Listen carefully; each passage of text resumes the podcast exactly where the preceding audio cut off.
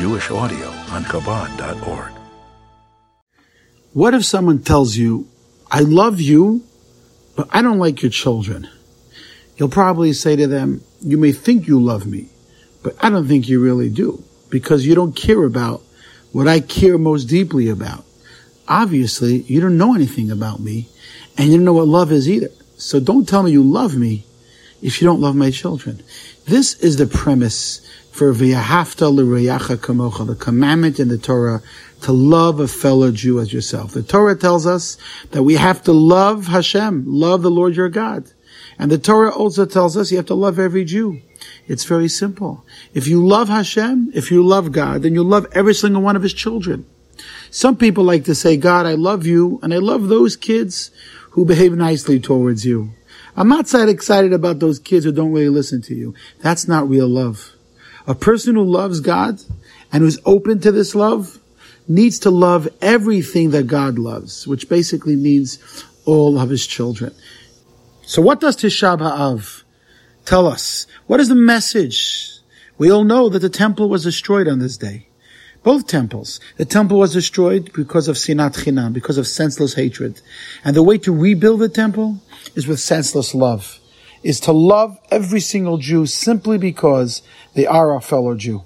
So this week, as I share with you the story of the week, I want you to ask yourself, which person exists in your life, in your sphere of influence, in your surroundings, who is a fellow Jew who you have a hard time embracing? You have a hard time loving. You have a hard time appreciating. That may be that one Jew who God is waiting for you to love, you to embrace, and that will usher in the building of the third temple.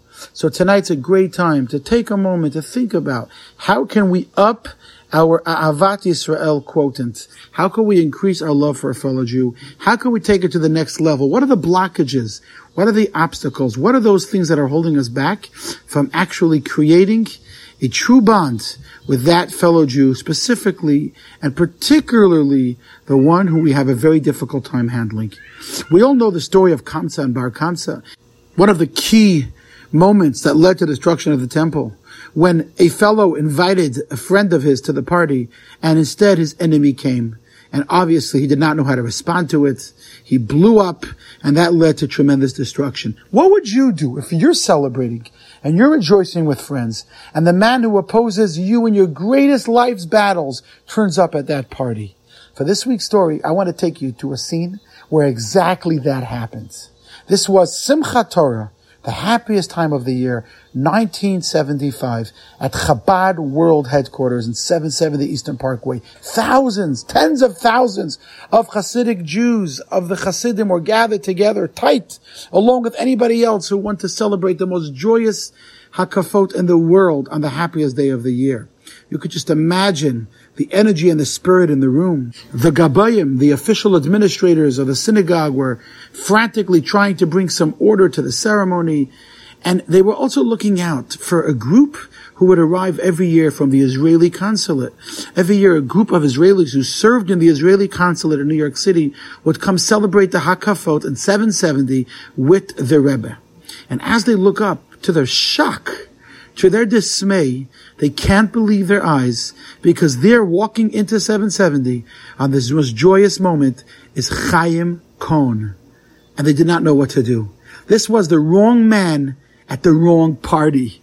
Who was Chaim Cohn? To Israelis, he's still known as one of the major architects of Israeli law, a champion of human rights. He was actually in New York City at the time for the UN General Assembly representing Israel Human Rights Commission. But my friends, Chaim Cohn was also well known for his fierce opposition to anything religious.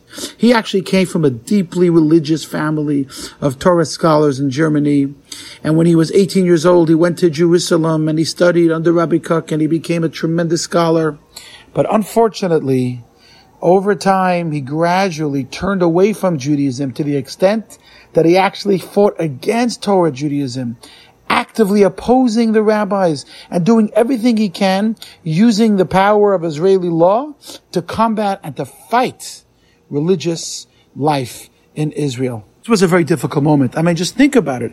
Here is a man who has the chutzpah to show up at 770, Chabad World Headquarters, at a man who represents everything against Judaism. In fact, many rabbinic figures during those times of the 60s and the 70s would shun him regularly because of the terrible things he was doing, battling Jewish, religious Jewish life in Israel, and also in his personal life. Unfortunately, he divorced his first wife and he traveled to America for a secular marriage to a woman who was previously married, which according to Jewish law, he was not allowed to marry because he was a Kohen. Sadly, the most painful battle that Chaim Cohn fought was his role in a battle which the Rebbe fought so hard against, and that is ensuring the integrity of the Jewish nation in the controversial law about who is a Jew.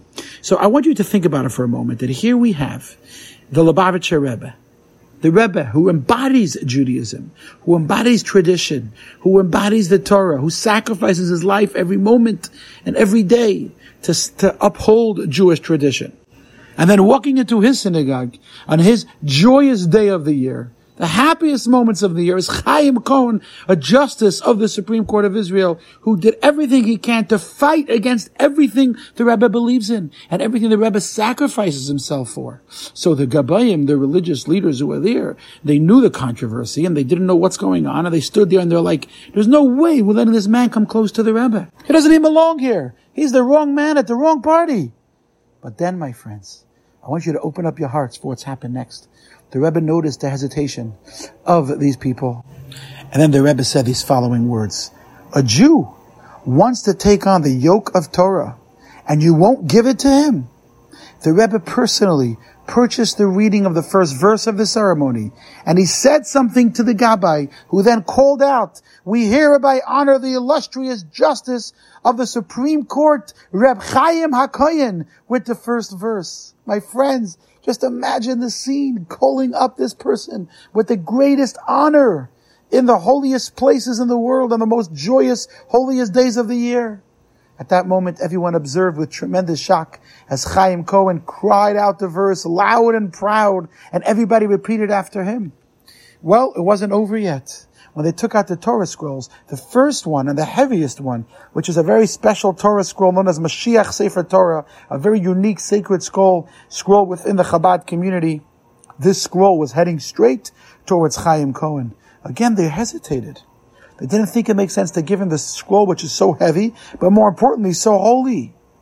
At that moment, the Rebbe looked at Chaim Cohen straight in the eye, and the Rebbe asked him, Du bist great, halten the Torah. Are you ready? Are you prepared to accept upon yourself the yoke of the Torah? My friends, if you weren't there, it's hard to explain it two sharp blue eyes, piercing the flesh down to the bone and the soul of Chaim Cohen. There's nowhere for him to run, nowhere for him to hide. He looks at the Rebbe and he says, yes. And they handed him the Torah. The singing and dancing began. Chaim Cohen is holding the Torah, singing and dancing with everybody for three quarters of an hour. And even as the Rebbe sang and clapped and encouraged the crowd with explosive joy, the Rebbe's holy eyes never left Chaim Cohen. My friends, the crowd was shocked. No one could believe what they witnessed that night. Chaim Cohen then returned to his hotel. And the story is told that he turned to his close friend and he said, I'm too old to change my ways, but please make sure that after I die, I am buried according to Jewish law, according to the Torah. I can't change my life, but at least let me change my death. And sure enough, he went back to Israel and he continued to write articles and oppose a lot of sacred aspects of Jewish law and Jewish tradition. But when he died in 2002, the Israeli newspapers were wondering why would Chaim Cohen, a man who fought against Jewish religion for so many years of his life, choose to be buried in a religious manner when his entire life was devoted to fight religion? How are we to understand what happened that night at Simchas Torah?